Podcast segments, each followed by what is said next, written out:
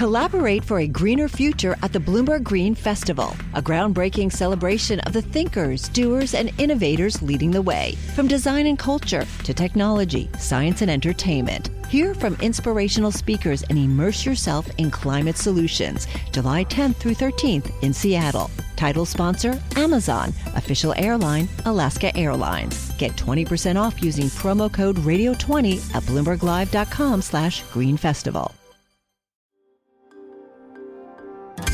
Le entregamos todo lo que necesita saber para comenzar el día. Esto es Bloomberg Daybreak para los que escuchan en América Latina y el resto del mundo. Buenos días y bienvenidos a Daybreak en español.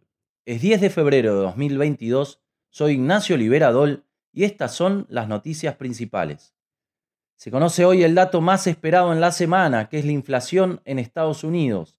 Se espera que el aumento de precios se haya acelerado de 7 a 7,2% el mes pasado y que la inflación subyacente, que excluye factores estacionales, haya subido al 5,9%.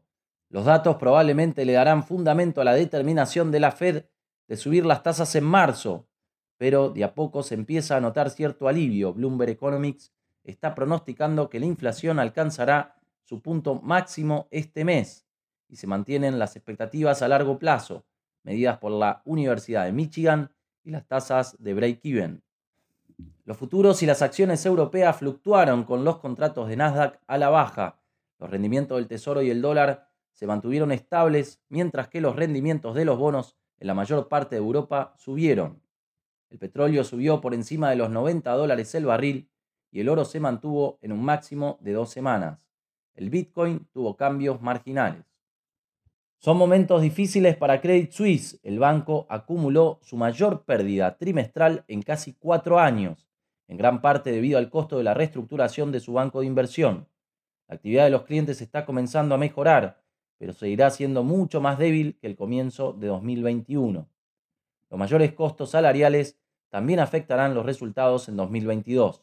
En los resultados corporativos llegan por fin las buenas noticias. Disney avanzaba antes de la apertura del mercado después de sorpresivos aumentos en su división de parques temáticos y el número de suscriptores de Disney Plus. Uber también subía tras reportar ingresos que superaron las expectativas y un número récord de usuarios activos.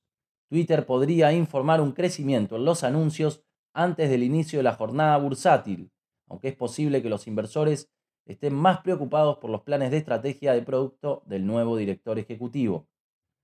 Las ventas orgánicas de Coca-Cola y Pepsi también captarán la atención. Las expectativas de inflación en Europa abren el debate sobre las decisiones del Banco Central Europeo. Las proyecciones preliminares de la Unión Europea indican que la inflación de la eurozona caerá el año próximo por debajo del objetivo del 2% del Banco Central, a un promedio de 1,7% después de aumentar 3,5% en 2022. En Latinoamérica, en cambio, no hay nada para festejar. Se espera que hoy México aumente las tasas en 50 puntos básicos a 6% en un intento por combatir la inflación en ascenso. Pancico tendrá hoy su primera reunión después de que Victoria Rodríguez Ceja asumió como gobernadora del Banco Central. También se espera que el Banco Central de Perú ajuste su tasa en medio punto porcentual, llevándola al 3,5%.